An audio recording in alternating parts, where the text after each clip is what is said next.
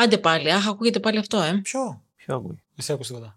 Όχι, τίποτα να πω. Δεν ακούγεται, Α, Αλεξάνδρα. για Μπορεί σεισμό, να για είναι το σε... σεισμό γράφουν, κάτσε. Τι λέει; Ποιος γράφει; Ρε, κλείστε τα όλα, ρε. Έχουμε δουλειά τώρα.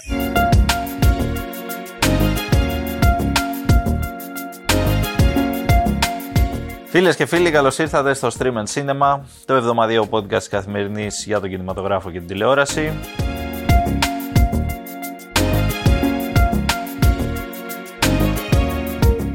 Εγώ είμαι ο Εμίλιος Χαρμπής. Τη διάταξη δεν σας την πω αυτή τη εβδομάδα γιατί είναι περίεργη. το μόνο που θα, θα κάνω μια καταγγελία. Όχι, να πεις, να πεις. Δεν θα καταγγείλω κάτι. Εντάξει. Γράφουμε την ώρα που έγινε ένας σεισμός. Σκέψου τώρα μετά να γίνει κανένας ακόμη μεγαλύτερος και να είμαστε τελείως, να γκρεμιστεί η Αθήνα. Γρουσουζά στη γρουσουζά. Ο Κωνσταντίνος μας κλείδωσε μέσα. Ε, Κλειδωθήκαμε, παιδιά, εντάξει, για την ηχογράφηση. Οπότε πάμε και ό,τι γίνει. Πάμε. Εγώ βέβαια θέλω να πω σε σχέση με την προηγούμενη κουβέντα που είχαμε κάνει στο προηγούμενο podcast. Ε, ίσως έγινε σεισμός για αυτό το λόγο. Γιατί πήγα σινεμά λοιπόν. Όπα. Προτρέψατε Ω. όλους να Πήγες. πάμε και εγώ πήγα. Ξεκίνα. Έτσι. Λέγε. Πατήστε mute, ειδικά εδώ ο δίπλα ο Εμίλιος, γιατί θα είμαι ειλικρινής και ξεκάθαρος. Πήγα και είδα μια μάπα. Εξαρτάται, μπορεί να συμφωνήσουμε. Δεν νομίζω. Δεν θα συμφωνήσει. Λοιπόν, Fablemans. Δεν σα- Ο Χριστός. Κλείστε τον κύριο. Κλείστε τον κύριο. Κλείστε το, είναι Πασορτζής ο κύριος, είναι ελεηνός, λυπούμεθα για λογαριασμό του. Εσύ, ήταν, η ταινία ήταν μουφα, sorry, το λέω έτσι, ευθαρσός, μουφα, δεν ήταν.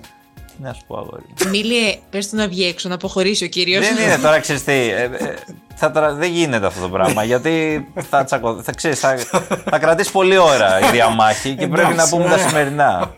Το αφήνω λοιπόν Θέλεις να εδώ. τσακωθούμε εκτός αέρα. Α, γι' αυτό έγινε ο σεισμός. Τι να σου πω τώρα, εντάξει, α, ωραία, να πούμε για το Fabelmans λοιπόν. Τι δεν σ' άρεσε στο Fabelmans, για πες μου. Βαρέθηκα, ρε συ. Τι βαρέθηκες, ρε, είδες σινεμά, είδες μια ιστορία. Όχι, μα οκ, η ιστορία δεν ήταν τρικαδόρικη. Δηλαδή, εντάξει, ήταν ένα παιδί Ναι, το οποίο στην αγάπη για το σινεμά δεν πολύ δυσκολεύτηκε κιόλας. Θέλω να πω, εντάξει, ήταν σε μια μεσοαστική οικογένεια της Αμερικής. εντάξει, ναι, μα μόνο έτσι θα μπορούσε. Άμα ήταν ένας φτωχός τελείως τέτοια, δεν θα μπορούσε να αγοράσει ούτε κάμερα, ούτε τίποτα κτλ. Ναι, Εντάξει, το δέχομαι. τι να κάνουμε τώρα, Ε, παιδί, αλλά Και μόνο ότι τα έκανε αυτά βέβαια από 6 χρονών. σε αυτό είναι μαζί εύκολο. του. Αλλά δεν είναι και και εύκολο. όσοι, δεν ξέρω, ίσως και ω ιστορία της οικογένειας δεν με. Δεν σε δηλαδή, εντρίγκαρε η όλη φάση αυτή. Τώρα μην τα πούμε κιόλας. Η όλη τα φάση πούμε. αυτή με τη μητέρα που έτσι και αλλιώς και αλλιώς. Νομίζω ότι τέτοια είναι, ήταν πολύ λόγος μια τυπική οικογένεια. Τι λέει ρε φίλε, γίνονται αυτά σε όλες τις οικογένειες; τι, τι, είσαι σοβαρός, ρε. Είναι άντε γεια ρε, άντε γεια ρε που θα με τρελάνεις ρε. Ρε άντε γεια ρε. Δεν θα κάνω spoilers, αλλά το βασικό των γονιών Ναι. γίνεται. Συ- Γίνεται, όχι σε όλες, σε αρκετές θέλω να πω ειδικά τώρα. Ρε άνθρωπε, ο άλλος είχε γίνει με συμφωνία αυτό το πράγμα. Ναι, οκ. Και Ναι, αυτό. γίνεται. Το Πολύ τα οποίο. σύγχρονα ζευγάρια, τι να πω. Εγώ είμαι συντηρητικός, παιδιά. Εντάξει, ε, δεν θα, επειδή δεν θα κάνω και αποκαλύψεις, πάντως περίμενα περισσότερα για την ταινία από την αλήθεια. Ούτε η Μισέλ Γουίλιαμς σου άρεσε, Κωνσταντίνε; Κάποιες σκηνές της ταινίας μου άρεσαν πάρα πολύ. Α, Ναι. κάποιες Τώρα το σκηνές. γυρίζω θεωρεί, αλλά δεν είναι Ναι. έτσι. Η τελευταία σκηνή δεν σ' άρεσε. Μην Ω, αποκαλύψεις. Το tribute. Ναι, Ωραίο ήταν αυτό. ωραίο ήταν. Αλλά μου άρεσε και η σκηνή στην τουλάπα. Σκηνή στην τουλάπη. Η σκηνή στο δάσος με το χορό. Και η σκηνή στο δάσος μου Και η άρεσε. σκηνή στο δάσος με το χορό. μην Η πείτε σκηνή, όλη που, την ταινία η τώρα. σκηνή που γύρισε μετά με τους συμμαθητές του το τέτοιο εκεί πέρα στην παραλία και τους την ξαναέδειξε μετά και έγινε. Και αυτό- Και αυτό σου άρεσε. Άμα, άμα ισχύει. την πιάσω ένα-ένα. γιατί Καλά, μόνο είπαν σκηνές όλη την είναι η ταινία. ταινία οι είναι. άλλοι. Τι- Αυτά είναι σπαράγματα, ρε. Ε, καλή Δυόμιση καρδιά. ώρες ήμασταν εκεί. Δυόμιση ο άνθρωπος.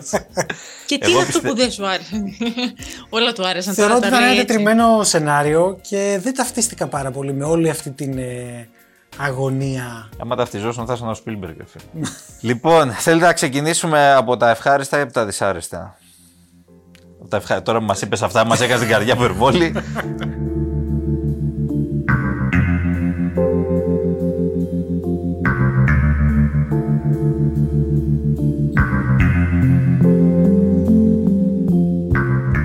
Πάμε λίγο στα δυσάρεστα, γιατί είναι σημαντικό αυτό, Εμίλια, το η είδηση που, εντάξει, πολλοί φανς, ας πούμε, στεναχωρήθηκαν. Ε, Είδαμε αναρτήσεις στα social media, αφιερώματα, κομμάτια του συνθέτη, ε, τον David Lynch τον ίδιο που είπε No Music Today, Λιτός.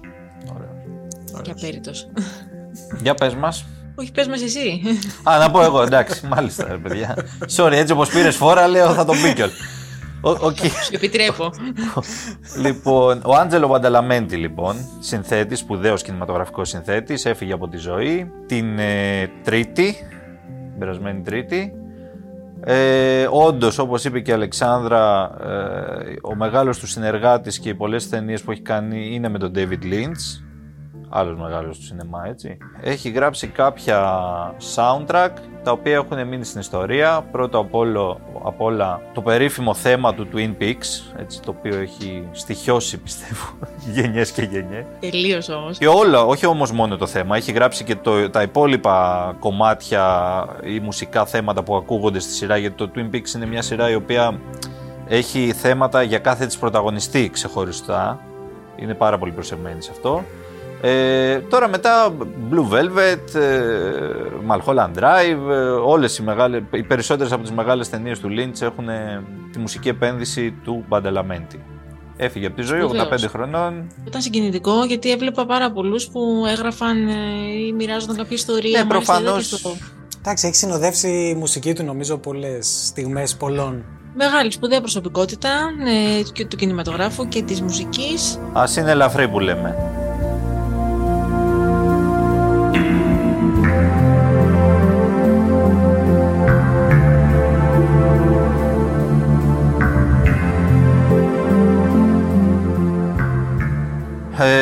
Στα ευχά... Τώρα δεν ξέρω, για κάποιους είναι ευχάριστα, για κάποιους είναι δυσάρεστα. Κάποιοι Εδώ είδαμε να ενδιαφέρονται, αμφισβητείτε το κάποιοι Fableman πριν λίγο.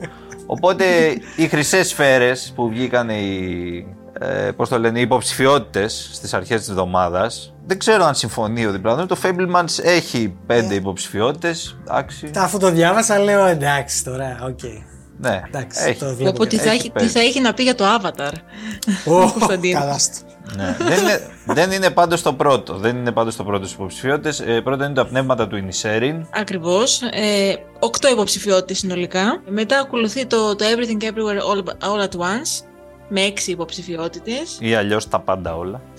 Αυτή η ταινία είναι η ταινία η οποία έκανε πολύ μεγάλη εντύπωση τη φετινή χρονιά. Πάταγω και στην Ναι. Αμερική, πήγε πολύ καλά και στα εισιτήρια. Χωρίς μεγάλο budget, είναι μια ανεξάρτητη ταινία. Μας άρεσε και εμάς πάρα πολύ.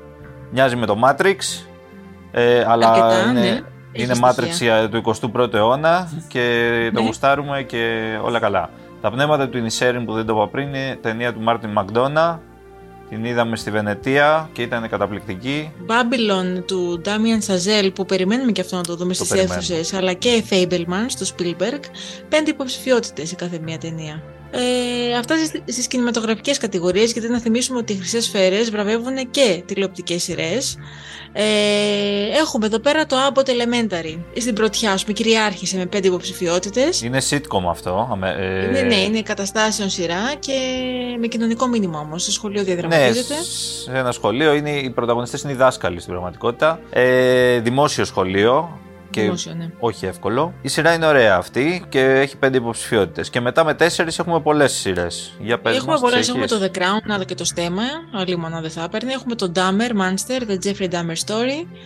Έχουμε το Only Murders in the Building. Έχουμε το Pam and Tommy και έχουμε και το White Lotus. Εγώ έχω να πω ότι εντάξει, να μην ευλογήσουμε και τα γένια μας, αλλά έχουμε πει για όλες αυτές τις σειρές. Έτσι. Ναι, έτσι έχουμε είναι. ξε- ξεχωριστά έχουμε Ναι. μιλήσει για όλες στο podcast.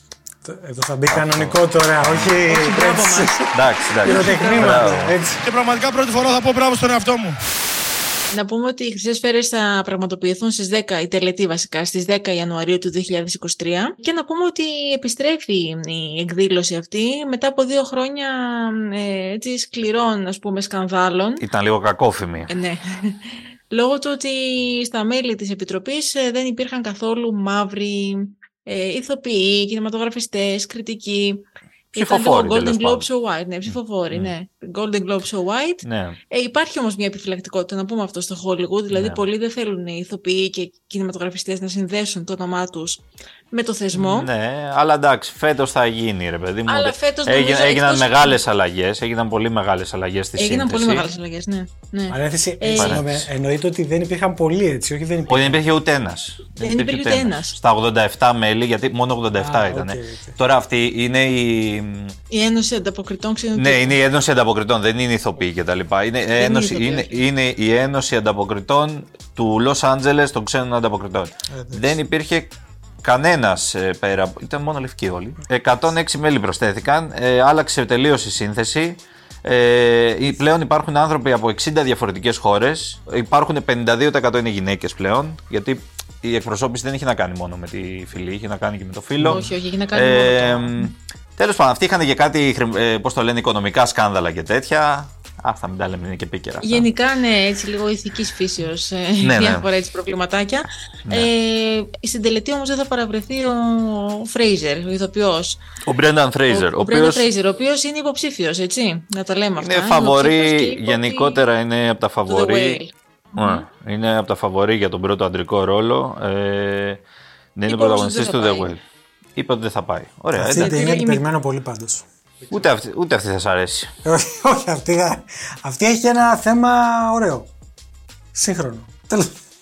Έτσι Λοιπόν. έλεγες. εντάξει. Λοιπόν, Πάμε λοιπόν, παρακάτω, πάμε. λοιπόν. Κλείστε το τηλέφωνο.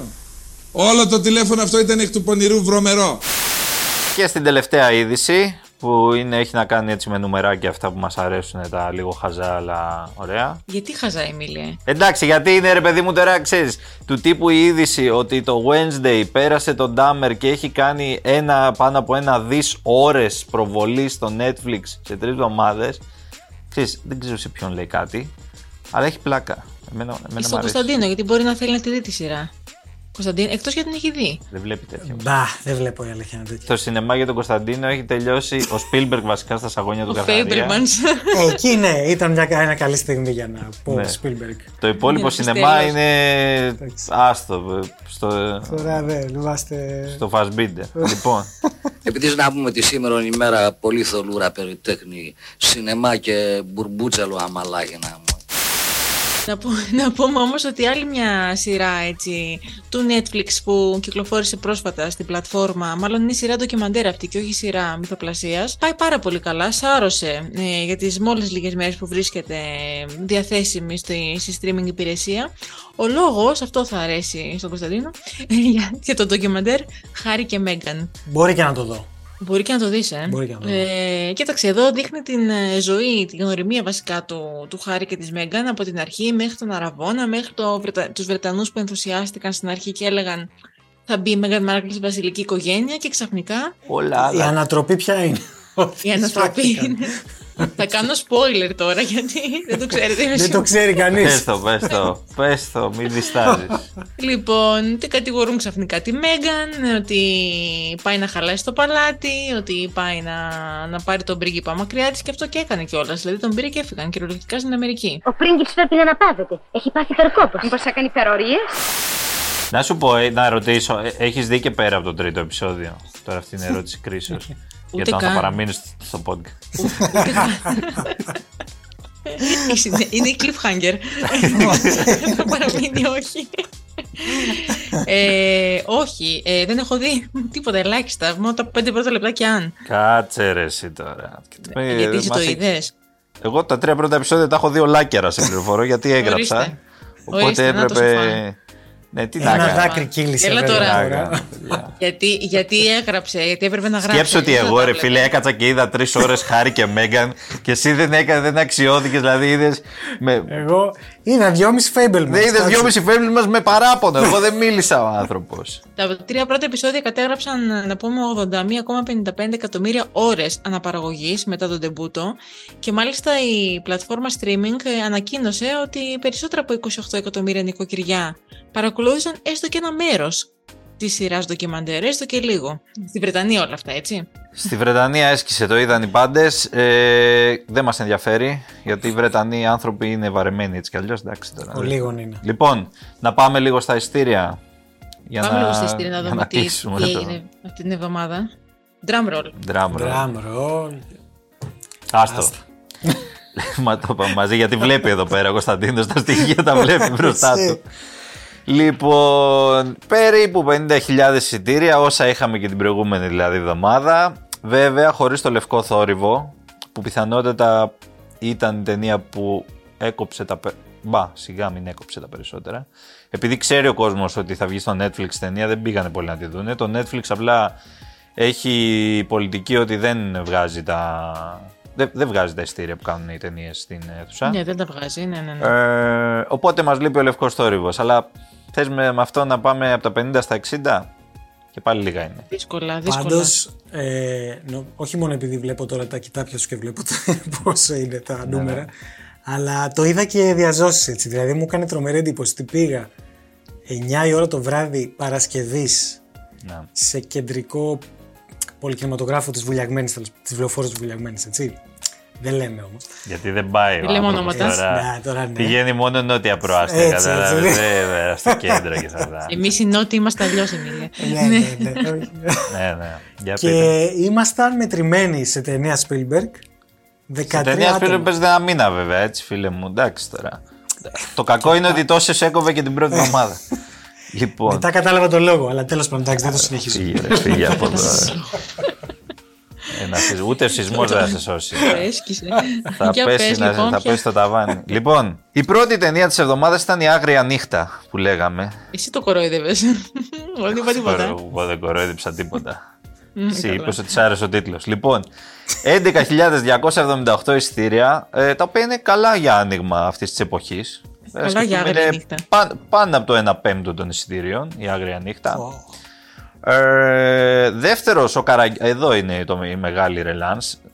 Δεύτερος ο Καραγκιόζης, 7.216 εισιτήρια. Όσα έκοψες ο Μια χαρά. Σπίλμπεργκ την πρώτη εβδομάδα είναι αυτά. Φοβερό. Καραγκιόζης the movie, έτσι. Θυμάστε Έτσι. τα είπαμε και την προηγούμενη εβδομάδα. Λοιπόν, και τώρα πριν ρωτήσετε, Τώρα αυτό ήμουν έτοιμη. Ήμουν έτοιμη. πριν ρωτήσετε, ίσως είναι η τελευταία παιδιά, πραγματικά εντάξει έχουμε κουράσει λίγο με αυτό, αλλά δεν έχει σημασία, εμείς θα το λέμε. Ε, ίσως είναι η τελευταία εβδομάδα βέβαια που βλέπουμε τα Minions στο top 10 που καταγράφονται. Διότι είναι δέκατα αυτή τη βδομάδα, είμαστε στη δέκατη θέση. 1587 εισιτήρια σε 6 αίθουσες. Εντάξει, μόνο 6 αίθουσες έχουν μείνει. Παρ' όλα αυτά, σε 6 αίθουσες πάει και τα βλέπει. Δηλαδή, αν κάνεις τη διαίρεση, Ε, είναι, είναι. αν κάνεις τη διαίρεση, έχουν πάει καλύτερα από την αγρία νύχτα τα Minions, φίλε. Σωστά. Γιατί η αγρία νύχτα Ναι, παίζεται σε θέλω 150 να- αίθουσες. Κωνσταντίνε, θέλω να πας να δεις τα, τα Minions και να μας πεις Θα μετά πάω, εντυπώσεις. θα πάω τσάμπα.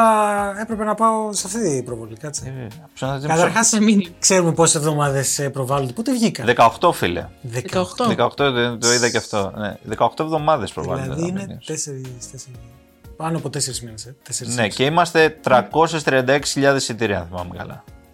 Σύνολον. Πολύ καλά. Τελείωσε. Minions θέλει ο κόσμος. Λοιπόν. Ναι, Θέλει ο λαός.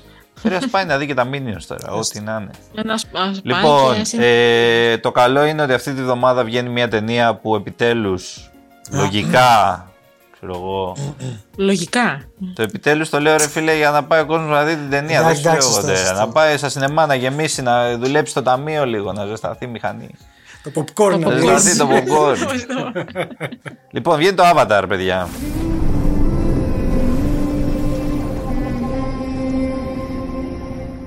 Είναι για popcorn η ταινία; Ε, Κοίτα, ε, ε, έχουμε πει τι- τώρα τις πεπιθήσεις μας εδώ πέρα, έχουμε εξηγηθεί ότι δεν τρώμε στο σινεμά. Εγώ έφαγα ένα κουλουράκι στη δημοσιογραφική προβολή. α, Εντάξει, ήταν Γιατί τρεις μετά- ώρες. Σωστό. Και ήταν Πεινούσες και τρεις πρωί, ώρες. δηλαδή. Ήταν και πρωί, εντάξει, τι, τι να κάνω, πώς θα ζήσω με ένα τσάι. Ισχύει. Dad, I know you think I'm crazy. But I feel her.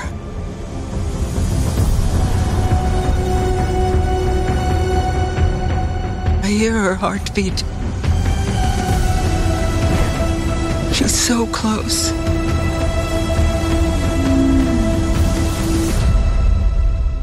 «13 χρόνια αναμονής. 13 χρόνια Από την φαγούρα. πρώτη ταινία. Εντάξει, κανονικά θα το, ήθελε να το βγάλει στην επέτειο στα 10, αλλά ε, δεν- λόγω COVID. Λόγω Λόγω COVID δεν του έκατσε να βγει τότε, οπότε ε, Δεν πειράζει. πήγαμε στα 13. Κάνε- Τέλος πάντων, Avatar Κάνε The αργά Way παραποτέ. of the Water, έτσι λέγεται το καινούριο. Το είδαμε 3D και προτείνω αυτό να κάνουν όλοι, τουλάχιστον όποιος έχει την οικονομική δυνατότητα, γιατί είναι και λίγο πιο ακριβό το εισιτήριο του 3D. Είναι λίγο τσιμπημένο το εισιτήριο. ναι. Ε, να το δει 3D γιατί πραγματικά η οπτική εμπειρία αυτού του Avatar δεν συγκρίνεται με τίποτα από όσα. Όπως είχε γίνει δηλαδή και με το προηγούμενο, δεν συγκρίνεται με τίποτα από όσα έχουμε δει στο σινεμά. Δεν συγκρίνεται με τα πιο ακριβές ταινίες της Marvel, με, με τίποτα, με τίποτα, ρε παιδί μου. Δηλαδή, ό- ό,τι έχετε στο μυαλό σας που σας έκαναν εντύπωση, ξέρω εγώ, τα οποιαδήποτε εφέ κτλ. σε ταινία, ε, σε- αυτή τα ξεπερνάει όλα. Πολύ ψηλά ανεβάζει τον πύχη η Εμίλια Χαρμπέι. Σου είπα, οπτικά δεν υπάρχει. Μεταφέρεσαι στον κόσμο αυτό της Πανδώρας. Να πούμε λίγο και δύο υποτυπώδη για την υπόθεση. Επιστρέφουμε στον πλανήτη Πανδώρα. Εκεί ο Σάλι και οι νεητήροι θα κάνουν τα πάντα για να σώσουν την οικογένειά τους, ε, να παραμείνει ενωμένη βασικά η οικογένειά τους. Θα ταξιδέψουν στα πέρατα της Πανδώρα για να βρουν εκεί πέρα ε, μια νέα φυλή η οποία βρίσκεται στον ωκεανό. Αυτή η νέα φυλή. Έχουμε Ναι. πηγαίνουμε και σε άλλες, ε, Κωνσταντίνε, ε, περιοχές, όχι μόνο Είναι στη Γη, αλλά ξαδέρφια και στον τους Ήλιο. λίγο αυτοί. Είναι λίγο, ναι. Λοιπόν, ε, θα προσπαθήσουν να εναρμονιστούν εκεί με την ε, νέα τους οικογένεια, με τους νέους ε, συγκατοίκους. Υπάρχει όμως και μια επικίνδυνοτητα στον ωκεανό. Θα τα λέμε αυτά. Μεγάλη, γιατί έχουν έρθει πάλι οι, οι άνθρωποι. Αυτοί Οι άνθρωποι, καταστρέφουν ναι. τα πάντα. Ε, και κάνουν επιδρομή και αμυνόμαστε εμείς. Αυτή είναι η φάση. Δεν Κανονικότατα. Έχει δηλαδή πολύ έντονο πάλι το οικολογικό στοιχείο και το στοιχείο του, του περιβάλλοντος και ο άνθρωπος που μ, δεν σέβεται το περιβάλλον και όλα αυτά. Αλλά τώρα έχουμε χαρακτήρες καινούριους και έξω και μέσα από το νερό. Και όπως είπε και ο Εμίλιος, ε, είναι ένας άλλος κόσμος τελείως πανέμορφος καταρχάς οπτικά. Κάτω από το νερό, όλα μπλε. Ναι, έχουμε πολύ... αυτό το Λοιπόν. κάτω από το νερό δεν είναι τυχαίο. Γιατί η ταινία όντως γυρίστηκε για πρώτη φορά στην ιστορία του σινεμά. Έχουμε motion capturing τεχνολογία. Motion capturing είναι αυτή που φοράμε τις στολές και τα διάφορα, ξέρεις και. Ε, Ναι, Ξεκίνησε ναι, από και τον μετά Gollum, με- με- ας που πούμε. είχε- Ναι, ακριβώς. το Avatar το πρώτο το είχε full αυτό. Ε, α, κανονικοί ηθοποιοί, πραγματικοί ηθοποιοί, ε, ντύνονται με αυτό το δέρμα, Αυτή την- το μανδύα ναι. του Avatar, έτσι. Ε, αυτό το πράγμα έγινε για πρώτη φορά στην ιστορία του σινεμά υποβρυχίως. Δεν είχε ξαναγίνει. Ήταν είναι πάρα πολύ δύσκολο να γίνει και έγινε. Ένα τεράστιο κομμάτι της ταινίας είναι γυρισμένο έτσι. Ε, και φαίνεται με, ότι είναι τόσο φυσικό, με τέτοια φυσικότητα, ε, που το, απλά το ξεχνάς ότι υπάρχει. Είναι σαν να σε, μαγε, σε, σε συνεπέρνει όλο αυτό. Σε το πράγμα. παίρνει, σε παίρνει μαζί του. Έχουμε πάλι ηθοποιούς που είχαμε και την πρώτη φορά. Ζωή Σαλτάνα, έχουμε Sam Worthington, έχουμε Sigourney Weaver, ε, έχουμε και την Kate Winslet. Τα καλά βέβαια είναι μέχρι εδώ. Δηλαδή, το, είπαμε, το οπτικό κομμάτι φανταστικό. Η εμπειρία αυτή ε, δεν υπάρχει. ε, Είναι trance τελείως. Το κακό είναι ότι δεν έχουμε σενάριο. Είναι πρόβλημα αυτό. Του άλλου δεν του άρεσε το σενάριο του Fabelmans. Έτσι Εγώ και, δεν έτσι έχω και αρχίσει. δεις αυτό, έτσι και δεις αυτό, είναι σαν να βλέπουμε μια αμερικάνικη, οικο- όχι απλά οικογένεια, μια αμερικάνικη οικογένεια, η οποία μιλάνε για αυτά τα πράγματα, τα ξέρεις, σαν καθημερινό. Μιλάνε με τον bro και με το έτσι, ας πούμε. Όντως, ρε φίλε, τον bro το ακούμε ένα εκατομμύριο φορές. Έχω βαρεθεί να ακούω bro σε αυτήν. την Εγώ δεν έχω αρχίσει να γκρινιάζω ακόμη. Έχω όχι, μείνει θα στο γκρινιάξω Fablemans. εγώ. Α, περίμενε, Εντάξει, έτσι, εντάξει. ωραία. Δεν Για ισχύει, σένα. Δεν είναι. Μπράβο. Έχω κι εγώ να γκρινιάξω. Γιατί ξέρεις, είχαμε ακούσει κιόλας κάποια πράγματα. Είχαμε διαβάσει μάλλον τις προηγούμενες μέρες από συναδέρφους του εξωτερικού ότι είναι αριστούργημα η ταινία και απίθανη και τα λοιπά και το ένα και το άλλο. Δεν ξέρω αν είναι για λόγους marketing. Ευτυχώς τις τελευταίες Ε. μέρες κάτι γίνεται. Ο Πίτερ Μπράτσο από το, ας πούμε, από τον Guardian έγραψε ένα ξεχεστήριο. Ε, συγγνώμη τι λέω. Θέλω να πω, έγραψε ένα, ένα κομμάτι Καταλάβατε αγαπητοί ακροατές τι εννοεί. ναι, ναι. ναι υπάρχει, υπάρχει μια έλλειψη σεναριακή. Ε, πάρα πολλά κλισέ. Πάρα πολλά κλισέ το ένα πίσω από το άλλο. Που έχουμε δει σε όλες τις περιπέτειες δράσης και τα λοιπά. Σε όλες αυτές. τις- Και στο τέλος υπάρχει ένα κομμάτι. Μισής ώρας περίπου. Που είναι η κορύφωση της ταινίας. Επίσης οπτικά φανταστικό με δράση και τα λοιπά. Το οποίο όμως, ρε παιδιά, είναι λες και έχει ξαναγυρίσει τον Τιτανικό. Είναι λες και έχει γυρίσει τον Τιτανικό πάλι ε, σε Avatar. Γιατί πραγματικά, είναι, εντάξει, χωρίς- δεν θα κάνω μεγάλα spoil. Ε, Είναι ένα πλοίο που βυθίζεται και κάποιοι προσπαθούν να ξεφύγουν από εκεί. ΟΚ. Το νερό Κάποιοι παίζουν βιολί ανεβαίνει. πριν. Μόνο αυτό λείπει. Το νερό ανεβαίνει, Και ξέρω μετά βλέπω εγώ. μια ηλικιωμένη νέη. Μη σου πω, φίλε, ναι, το- δηλαδή Περίμενε 84 Ε, χρόνια. πραγματικά δεν ξέρω, ξέμεινα από σενάριο και σου λέει βάλε το. δεν- Ανεξήγητο. Όχι, ήθελα να κάνει ένα tribute στο Τιτανικό. Ναι, ρε, εσύ τώρα, αλλά άλλο tribute στο Τιτανικό. Tribute κάνει και ο Spielberg. Αλλά σε ταινίες, αλλά όχι. Αυτό Ένα... κάνει στις ταινίες του tribute. Πρόσεξε, έχει διαφορά. Και ο άλλος στην ταινία του έκανε tribute. Καλά, ναι, εντάξει, όλο έλεγε πώ πώς την έφτιαξε. Αλλά οκ. Έρεση. Tribute κανονικά, δηλαδή. Λες και ήθελε να το ξαναγυρίσει με avatar τέτοια, ξέρεις, στην Καραϊβική, ας πούμε.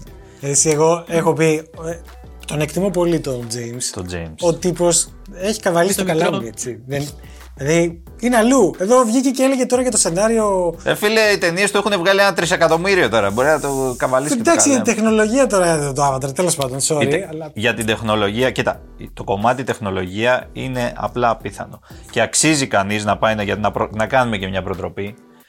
Αξίζει κανείς να πάει να τη δει την ταινία και σε 3D και μόνο γι' αυτό. Και μόνο για την εμπειρία. Δηλαδή, εντάξει, όλα τα υπόλοιπα είναι και μια εγώ θέλω ταινία, να ναι. τη δω, αλλά δεν ξέρω, εντάξει. Δεν ξέρω, βγαίνεις με ένα, εγώ βγήκα με μια ζάλη από εκεί μέσα.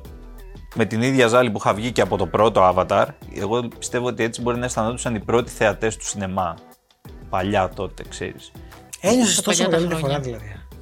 Ενώ τόσο, σε είχε τόσο impact εννοώ. Ναι, ρε, μπαίνει μέσα. δι- Είναι, σε απορροφά πάρα πολύ. Θέλω να πω εγώ, Όταν βλέπεις αυτά τα πράγματα γύρω, ξέρεις, είναι και το 3D έτσι. Αλλά είναι, είναι πάρα πολύ καλό 3D. Δεν είναι αυτό που φαίνεται σαν video game. Πώς ήταν το Hobbit, ας πούμε. Το Hobbit ήταν κακό 3D, ας πούμε. Ήταν Δεν κακό, καλό. κακό CGI. Ναι. ε, αυτό είναι σε πίθη. Δηλαδή σου- ότι αυτό το πλάσμα δίπλα με τα τέσσερα φτερά και τα πέντε πόδια και δεν ξέρω εγώ τι έχει, ότι υπάρχει αυτό το πράγμα. Και είναι δίπλα σου, όχι απλά υπάρχει. Περνάει από δίπλα. αυτό εντάξει. Αυτό ακούγεται λίγο παιδιάστικο, αλλά η εμπειρία είναι εκεί. Αλλά η Βέβαια, Μίλης ως είναι εκεί. Για- παιδάκι. γιατί εμείς τώρα δεν είναι, λέμε, μιλάμε, αυτό είναι μια κινηματογραφική ταινία. Έτσι. Η κινηματογραφική ταινία δεν είναι μόνο το οπτικό κομμάτι, είναι άλλα- και άλλα πράγματα, τα οποία στη συγκεκριμένη δεν υπάρχουν και τόσο. Εγώ όταν είχα δει εγώ το πρώτο Avatar, ναι, εντάξει, είχα αισθανθεί ότι ήταν ωραίο τεχνολογικά κτλ. Αλλά δεν είχε, με είχε συνεπάρει. Όπως ας πούμε, θεωρώ ότι. Πώς να σου πω, όταν είχα δει την Οδύσσια του Διαστήματος που λέει ο λόγος, που οπτικά ήταν κάτι τελείως διαφορετικό. Και σεναριακά με είχε συνεπάρει. Ή ας πούμε τον πρώτο άρχοντα δαχτυλιδιών. Ρε φίλε, ο οποίος- τώρα, ναι. Αλλά αναφέρει δύο από τις, για μένα, δύο από τις σπουδαιότερες, από τις δέκα σπουδαιότερες ταινίες όλων των εποχών. Τον άρχοντα λες. Και τον Άρχοντα και την Οδύσσια. Καλά, η Οδύσσια, ναι. Εντάξει. Και τον Άρχοντα, εγώ τον βάζω και Και τον τον Άρχοντα. άρχοντα, ωραία. ναι, απλά θέλω να σου πω, δεν ήταν εκεί μια άλλη εμπειρία. Ε, ναι, αλλά σου λέω Καλά, τώρα και αυτή είναι ωραία σαν ήταν, να εντάξει, δεν συγκρίνεις, λέω. κατάλαβες Ναι, οκ. τώρα. Εντάξει, αυτό ήθελα, τίποτα. Απλά. Ε. Ευχαριστώ πολύ. My two cents. Mic drop.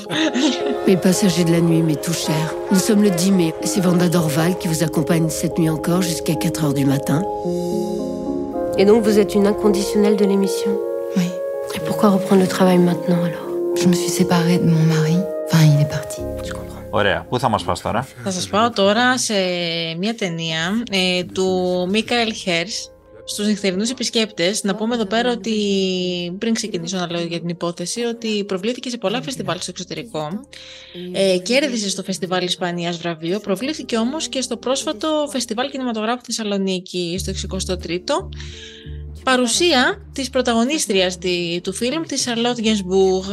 Ε, αν δεν έχετε διαβάσει, να διαβάσετε και την συνέντευξη που παραχώρησε στη συνάδελφο τη Μαρία την Κατσουνάκη ε, στο φίλο της Καθημερινής. Πάμε στο 1981, λοιπόν. Εκεί διαδραματίζεται η ιστορία μας, στο Παρίσι συγκεκριμένα. Το τίμιο 81, το τιμημένο. Το 81 στο Παρίσι οι δρόμοι γιορτάζουν γιατί έχουν γίνει εκλογές, υπάρχει ελπίδα για αλλαγή. Ε, η Ελιζαμπέτ. Αυτά που ξέρουμε όμως, για από εδώ, δηλαδή. Ναι. Γη. Κάρμινα Μπουράνα Η τώρα. θα Ελίζα- πει. Ε, Εννοείται ότι θα πάει στην Θα βάλεις από κάτω, Κάρολα. εννοείται, εννοείται, θα βάλεις από κάτω. Πάμε.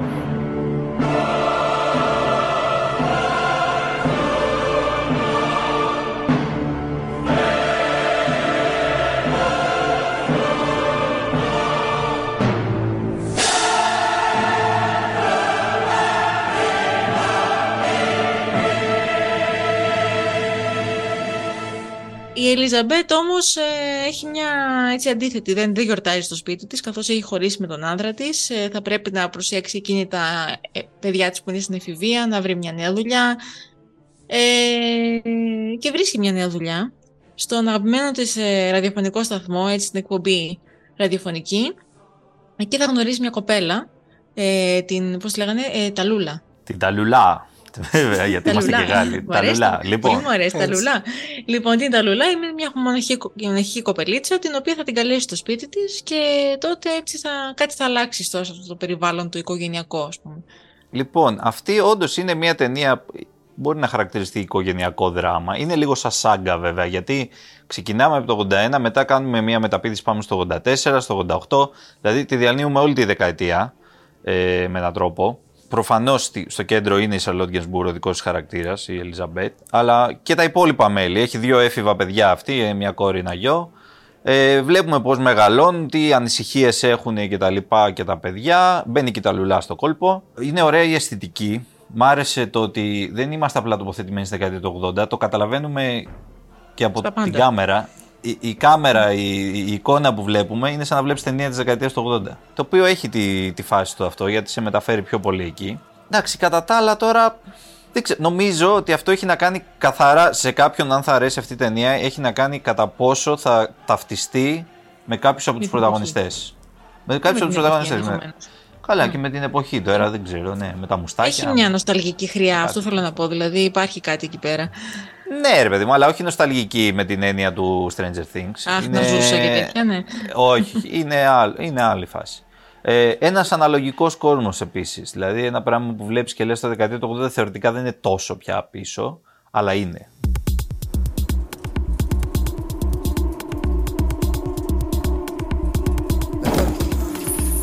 Φέρνε πίσω, πλάτη.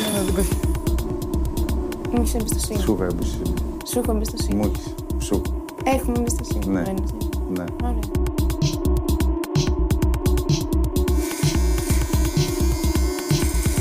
Άντε. Και να συνεχίσουμε με μια ταινία ελληνική. Ελληνική παραγωγή. Πάμε στο Συνόμπο τώρα, από 15 Δεκεμβρίου στην πλατφόρμα διαθέσιμο. Ε, ο Αλλά προς το παρόν χειροπαλαιστής. στις αίθουσες. Προς το παρόν, να πούμε. Ναι, και ναι, είναι σε πρώτα στις αίθουσες, μετά στο, στο streaming. Τα έχουμε πει αυτά εδώ πέρα. Αυτή, αυτό το podcast στηρίζει τις αίθουσες. Μπράβο. Ε, Ο Γιώργος Γούσης, μετά τα μαγνητικά πεδία, επιστρέφει λοιπόν με μια νέα ταινία. Εδώ τώρα στρέφει την κάμερα αλλού, στην, ε, στον αδερφό του, στη ζωή. Ο αδερφός του είναι ο χειροπαλαιστής. Είναι ο χειροπαλαιστής, είναι ένα, ουσιαστικά ένα πορτρέτο ενός ε, έτσι ονειροπόλου ταξιδευτή, ο οποίος ζει στην επαρχία, ο Παναγιώτης είναι ο ήρωας. Ζει στην επαρχία, θέλει να μετακομίσει στην Αθήνα, μετακομίζει στην Αθήνα και εκεί αρχίζει και εμπλέκεται, έρχεται αντιμέτωπος με μια σειρά από προκλήσεις, από προβλήματα. Στην ουσία δείχνει τη ζωή του αδερφού του. Ο οποίος είναι ανάμεσα σε όλα τα υπόλοιπα που κάνει στη ζωή του. Είναι και αθλητής της χειροπάλης, του, του Brand Fair του γνωστού. Το οποίο είναι άθλημα κανονικό. Γίνονται Εξού και ο διοργανώσεις. Ναι, ναι, εξού και ο τίτλος. Γίνονται διοργανώσεις κτλ. Αυτός βέβαια κάνει άλλα πράγματα για να ζήσει ο άνθρωπος. Στο χωριό έχει ένα καφενείο, μετά ανοίγει ένα, μια άλλη καφετέρια, στη, τέλος πάντων ένα take away στην, στην Αθήνα. Βλέπουμε την ιστορία με την κοπέλα του, όλο αυτό. Είναι ωραίο το πώς το έχει γυρίσει ο Γούσης και το έχει πιάσει αυτό και σαν ε, προσωπικές στιγμές και σαν ε, του, του άλλου που κάνει την προπόνηση, ξέρεις, διάφορα τέτοια πράγματα. Αυτή είναι μια ταινία την οποία την είχε γυρίσει μικρού μήκους ο Γούσης ε, παλιότερα. Και τώρα την επέκτηνε σε ένα μεγάλο μήκος μοντάζ, προφανώς είχε το υλικό και γύρισε και άλλο που είναι κατόπιν. Δηλαδή, Είχε, η συνέχεια, ναι, ναι, είναι, ναι. είναι η συνέχεια, είναι μετά, η- Η ουσία. αφού φεύγει από το χωριό αυτός. Εμένα μου άρεσε. Είναι ένα ωραίο ντοκιμαντέρ, ε, πολύ αυθεντικό, πολύ ε, και ανθρώπινο. Και δίνει και μια εικόνα, ξέρεις, λίγο ενός ανθρώπου σημερινού 30 κάτι ας πούμε. 30 something, ο οποίος φεύγει από την ε, comfort zone και πάει στη μεγάλη πόλη κτλ. Ναι, αλλά δεν είναι κάπου. Γι' αυτό από τη μεγάλη πόλη στο χωριό πήγε υποτίθεται για να βρει μια καινούρια comfort zone, αλλά δεν τη βρήκε ποτέ εκεί πέρα. Δεν τη βρήκε ποτέ, ναι. Ε, Πολύ και θα γενικά ταυτιστούν. έχει να κάνει με τα, με τα διλήμματα και με όλα αυτά που αντιμετωπίζει η Της γενιά ζωής, μας. υπαρξιακά λίγο έτσι, ζητήματα και τέτοια. Υπαρξιακά, Έχει τώρα λιγάκι. οικονομικά, ξέρεις. Όλα αυτά. Τέλος Όλα πάντων, αυτά. όλα αυτά. Και τώρα τηλεόραση. Tuvo que pasar algo allí dentro. Pero la policía no quiere escucharme. ¿Preparada? Voy a averiguar qué le pasa a su hijo. Podrás trabajar desde dentro. Πάμε λοιπόν τώρα στο Netflix πάλι, θα πάμε, ναι, που θα πηγαίναμε. Ε, για μια ταινία που κυκλοφόρησε πρόσφατα, μου είπε ο Εμίλιος, λοιπόν, θα δούμε αυτή την εβδομάδα τα στρεβλά λόγια του Θεού. Καταρχάς πριν Βαρύγδουπος, ξεκινήσω να έτσι, μιλάω. βαρύγδουπος το Βαρύγδουπο, ναι, ναι. Λοιπόν, καταρχάς πριν αρχίσω να μιλάω για την ταινία, να πω ότι στηρίζω όποια ισπανόφωνη παραγωγή βγαίνει και έξω. Εγώ να ξέρετε είμαι εκεί. Και θα σας πω και τον τίτλο στα ισπανικά της ταινίας. Από Μαριμάρ και Χουανίτα δηλαδή. Οχ, από οχ, τότε. Δεν το συζητώ. Μαριμάρ, Εντάξει, Παολίνα, τώρα η Τέλεια. Μαρία της γειτονιάς και, και, Έτσι, και. ωραία. Σούπερ. Εκεί κάπου σταμάτησε. Μετά, δεν, μετά την Παολίνα το χάος. Λοιπόν, η ταινία στα Ισπανικά, ο αυθεντικός ο τίτλος είναι Los Renglones Torcidos de Dios. Εντάξει, Σας άρεσε. Φοβερό. Ινστιτούτο Θερβάντες. Τα χείριθμα μαθήματα. είναι ένα θρίλερ. Θριλεράκι, έχει και μυστήριο μέσα, έχει και λίγο δράμα μέσα. Ψυχολογικό. Είναι μεγάλο σε διάρκεια να πούμε εδώ πέρα. Δηλαδή, Μίλια, δεν ξέρω πώς τα κατάφερες και είδες όλη την ταινία. Κοίτα, βοηθάει το, το όλο μυστήριο, ξέρεις, και το... Ε, όταν έχεις λίγο το αστυνομικό στοιχείο και αυτά, πάντα βοηθάνε. Es el camino más rápido para conseguirlo. Alicia, Υπόθεση. Μία ιδιωτική detective ε, ισχυρίζεται ότι πάσχει από παράνοια αυτή και πηγαίνει σε ένα ψυχιατρίο ε, όπου εκεί θα ερευνήσει έναν ε, μυστηριώδη θάνατο ενός άλλου ασθενούς. Και εκεί αρχίζει μια περιπέτεια, να το πω έτσι, ένα μυστήριο, εμπλέκονται πολλά στοιχεία. Είναι και λίγο αστυνομικό. Είναι αρκετά αστυνομικό γιατί έχουμε, καταρχάς έχουμε έγκλημα. Έτσι. Έχουμε Υπά- έγκλημα, ναι. Υπάρχει Ναι, ο νεκρός αυτός, ε, ο οποίος βέβαια δεν έχει αποδοθεί ότι είναι ανθρωποκτονία. Λένε ότι τέλος πάντων αυτοκτόνησε κτλ. Αυτή πάει να το ναι. εξιχνιάσει στην πραγματικότητα. Λοιπόν, Αυτή, να ναι. ξεκινήσουμε, όλα ξεκινάνε από την πρωταγωνίστρια, η Μπάρμπαρα Λένι, η οποία είναι φανταστική, φανταστική πραγματικά και είναι ένας από τους λόγους που ε, περνάει η ταινία ας πούμε, και έχει ενδιαφέρον. Η οποία, να πούμε παρένθεση εδώ πέρα στεράκι, ότι ήταν και υποψήφια για Α' γυναικείο ρόλο στα Γκόγια. Τα βραβεία δηλαδή Οκ. τα Όσκαρ της Ισπανίας. Ναι, είναι πολύ καλή. Μπαίνει μέσα επίτηδες στο ψυχιατρίο. Στην ουσία φέρνει εκεί ένα ψεύτικο χαρτί κτλ. Ότι είναι Για άρρωστη, να, ναι. ναι, για να εισχωρήσει εκεί και να κάνει την έρευνά της. Ε, και μετά ξεκινάνε τώρα οι ανατροπές. Οι ανατροπές, τα παράδοξα. Αυτοί τέλος πάντων είναι και λίγο. ε, πάνε να τη βγάλουν τρελή στην ουσία. Ναι, ναι, ναι. ναι. Ε, το ωραίο εδώ πέρα, το, το προτέρημα της ταινίας είναι οι χαρακτήρες. Έχει πολλούς ωραίους χαρακτήρες μέσα. οι οποίοι είναι Καλογραμμένους. Κυρίως οι τρόφιμοι του ψυχιατρίου, κα- γιατροί, διάφοροι που υπάρχουν εκεί μέσα. Ασθενείς και. ο- Ναι, ναι. Ε, αυτό είναι το, το καλό της, σειρά, της ταινίας, συγγνώμη. Σίγουρα έχει ολοφάνερες επιρροές από, την, ε, από τη φωλιά του Κούκου, από το, τους 12 πυθίκους, από τέτοια πράγματα ε, που έχουμε ξαναδεί σε ψυχιατρία μέσα κτλ. Δεν είναι κακό αυτό, ούτε έχει το βάθος βέβαια αυτών των ταινιών, αλλά βλέπετε πολύ άνετα και ευχάριστα και επειδή έχει ανατροπές σου κρατάει το ενδιαφέρον. Και στο τέλος υπάρχει μια μεγάλη ανατροπή, δεν θα πω τίποτα περισσότερο, ε, δεν είμαι βέβαιος ότι την κατάλαβα. Κατάλαβα ότι υπήρχε ανατροπή. δεν, ο- δεν είμαι βέβαιος ότι κατάλαβα αν λειτουργεί αυτό το πράγμα. Δηλαδή, Ή όχι, ναι. ναι. ναι, αν υπάρχει μια σεναριακή τρύπα, υποψιάζομαι εκεί κάπου. Αλλά δεν Κοίτα. έχει τόσο σημασία. Εγώ δεν δίνω Δεν τόσο έχει, σημασία. όχι, σε αυτά όχι, τα δεν έχει πράγματα. τόσο. Ε, κοίτα, καταρχάς να σου πω ότι πρόκειται για κινηματογραφική μεταφορά από βιβλίο του 1979 και είναι μάλιστα η δεύτερη κινηματογραφική μεταφορά. Έχει ξαναγίνει μία πολύ παλιότερα από. ήταν μεξικανική παραγωγή η παλιότερη. Ε, τώρα πιάσαν οι Ισπανοί να κάνουν μια, ένα δεύτερο Εντάξει. round ας πούμε, της ταινίας.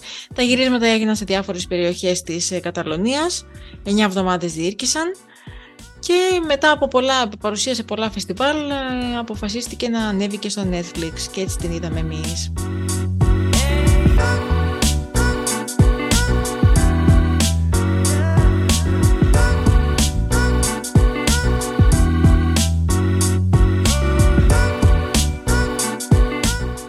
Οπότε να δείτε Avatar, να Avatar, δείτε Avatar. τα στρεβλά λόγια. θα μας πει ο Κωνσταντίνος εντυπώσεις, θα πάει να το δει, είμαι σίγουρη. Ελπίζω να προλάβω να πάω. Τα αυτή την στρεβλά εβδομάδα. λόγια του James Cameron θα είναι. Γεια χαρά.